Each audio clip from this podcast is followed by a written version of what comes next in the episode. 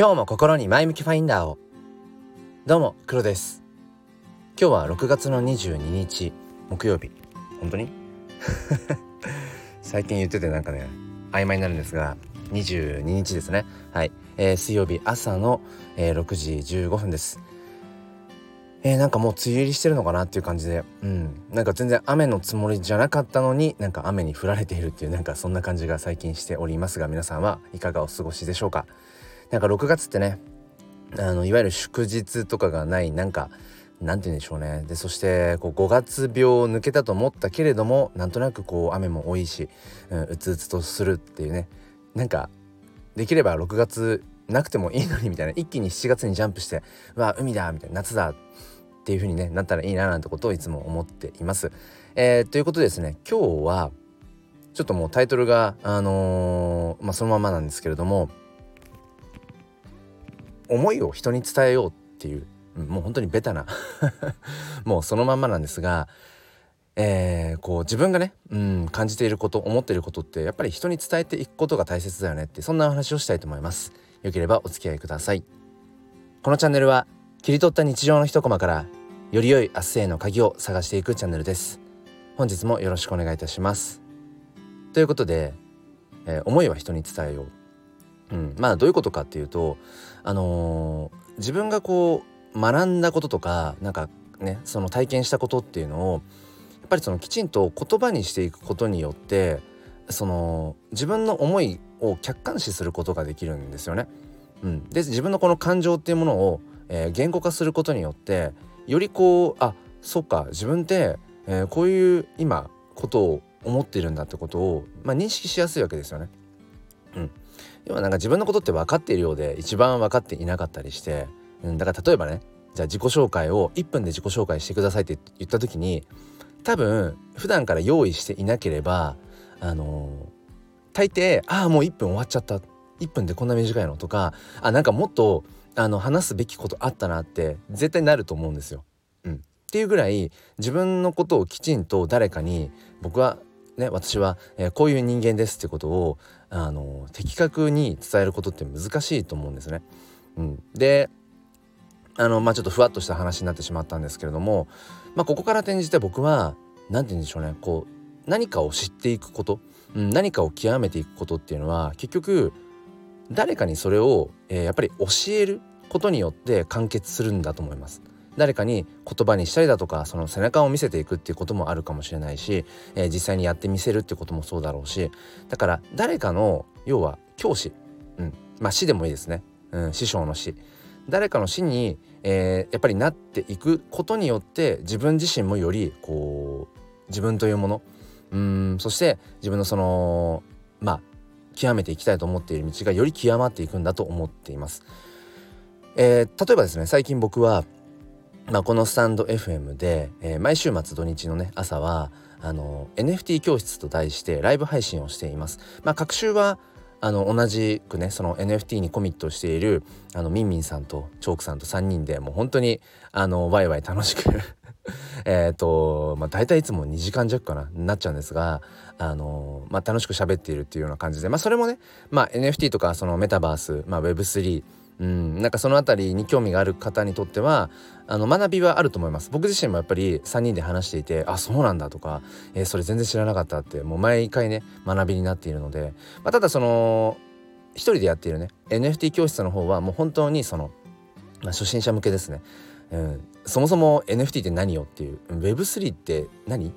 ？1と2があるのみたいな。なんかその辺りの方うんあたりから対象にしていて、うん、なんかそのライブ配信の中でなんか質問に答えながら、えーまあ、進めていっているんですね。うん、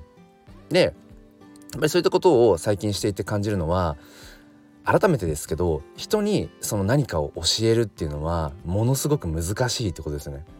うん、例えば自分がね、うん、NFT とは何ぞやとか NFT の買い方とか、うん、売り方とか、まあ、そういったようなことを分かっているつもりでいたとしてもそれを例えばねあのライブ配信中に質問された時に即答できない時とかがやっぱあったりとかしてあとそれはあそこの部分自分カバーしてなかったなとかあそこ理解しきれていなかったななんてことがざらにあるんですよ。うん、で当然ねその NFT 教室というものをまあ始めるにあたっていや自分なんかがね NFT 教室とか開いたったところでね開いたところでうんたかが知れてるんじゃないかとか、うん、僕自身がね人に教えるほどまだまだ、えー、この NFT ってもの Web3 っていうものの概念を捉えきれてないじゃないかってもう一人の自分がやっぱりあのー、やっぱり支えたわけですよね。でもじゃあいつになったら誰かに教えるという立場教師的な立場、えー、師匠的な立場にじゃあいつになったらそれってなれるの？だって誰がそれを、うん、決めるの？って言って考えた時にやっぱり自分がやりたいと思った時が始め時だよねって思ったんですよね。でむしろこれいつも僕は思ってることなんですけども何か準備が整ってからよし行くぞじゃ遅いんですよね。うん、人生本当に限られていてこの時間っていうものそのものが命というねその資産なわけだからもう思いがそこにあったんだったらなんか足りないものが分かっていようが準備がちょっと万全じゃないなって思おうがとりあえずやっぱり走り出した方がいいと思うんですよね。うん、で走ってる中であこれが足りない。じゃあちょっと走りながらこれを確保しようとかあ全然分かってなかった。じゃあちょっとねこう走りながらだけどうんちょっと調べてまた、うん、学んでみようとかあこっちの方向じゃなかった。ちょっとじゃあね軌道修正しよう。あもう真逆に向かって走ってたじゃんとか。もうね僕はそれでいいと思っていて、うん、むしろ何て言うのかな。あのあーだこうだ考えて頭の中だけで小さな宇宙を展開していて自分自身は全く移動していない動いていない、うん、GPS 的に言うとずっと同じ場所にいるっていうその方が僕はあの機械損失だし時間の無駄だと思ってるんですまあ無駄とまでは言わないかもしれないけどね。うん、っていうところでもう NFT 教室ってものを始めたんです、えー、3週間前ぐらいかな。うん、でやっぱりこの NFT 教室を開くことによって開いていることによって僕自身もものすごいやっぱり学びを得ています。でまあこれはちょっとねあのー、自慢話になっちゃうかもしれないんだけれどもこの NFT 教室を通して通してというのかな、うん、あの実際にその、えーまあ、仮想通貨ウォレットメタマスクをあのインストールしてみました。っていう方がいたりだとか、えー、仮想通貨取引所、あのー、口座開設をしましたっていう方、っていうのがやっぱりね、あのー、ちょこちょこちょこちょこやっぱり出てきているんですね。うん、でこれは何だろう別にその自分のねあのおかげでとかって別にそういうふうには思っていないけどもでも少なくとも僕のその僕とその時間を共有することによって NFT 教室という、えー、ライブでの時間を共有することによって、うん、その方がねえー、一歩進んでみたっていうそのきっかけには必ずしもあのあそれに、えーと、やっぱなってると思うし、うん、で僕もやっぱり結局そういうためにね、えー、やってるところもあるのでやっぱり何て言うんでしょうね。きちんとこう成果として出始めていることが僕はやっぱり何より嬉しいなと思います。うん、でその時に一つねあ良かったなと思ったのがその NFT フォトグラファーとしてコミットしているんですけれども、まあ、それがすごくねあの良かったなっていうところとしてはうん、じゃあメタマスクを、あのインストールしました。でそもそもオープンシートどうこれを紐付けるんだろうかとか、うん、なんかその実際のね、うん、使い始めのきっかけとしてじゃあ僕がえっ、ー、とまあ作っている写真 NFT えーと、無料で配ったりとかする用のコレクションもあるのでじゃあそれを試しにメタマスクに送ってみるので、うん、じゃあそれをちょっとキャッチしてみてくださいとかっていうことも何て言うんでしょうね。あの僕自身がそのまんまその一つの導くきっかけとして自分のその NFT を持っていることによって、うん、NFT クリエイターっていうポジションにもいることによってそれがなんかその機会を僕自身が、うん、生んであげられることっていうのがやっぱりすごくねそういう意味でもコレクター側だけじゃなくてクリエイター側としてコミットしていてよかったなっていうふうに思います。やっぱりその、うん、こうらしいよと、うん、こういうふうになるみたいだよっていう結局そのなんか伝え聞きとかその評論の立場にいる時点ではねいる限りは何だろうなやっぱりその後発の人とかこれから自分のうん今すごくワクワク楽しんでいる景色のところに連れてきたいっていう人たち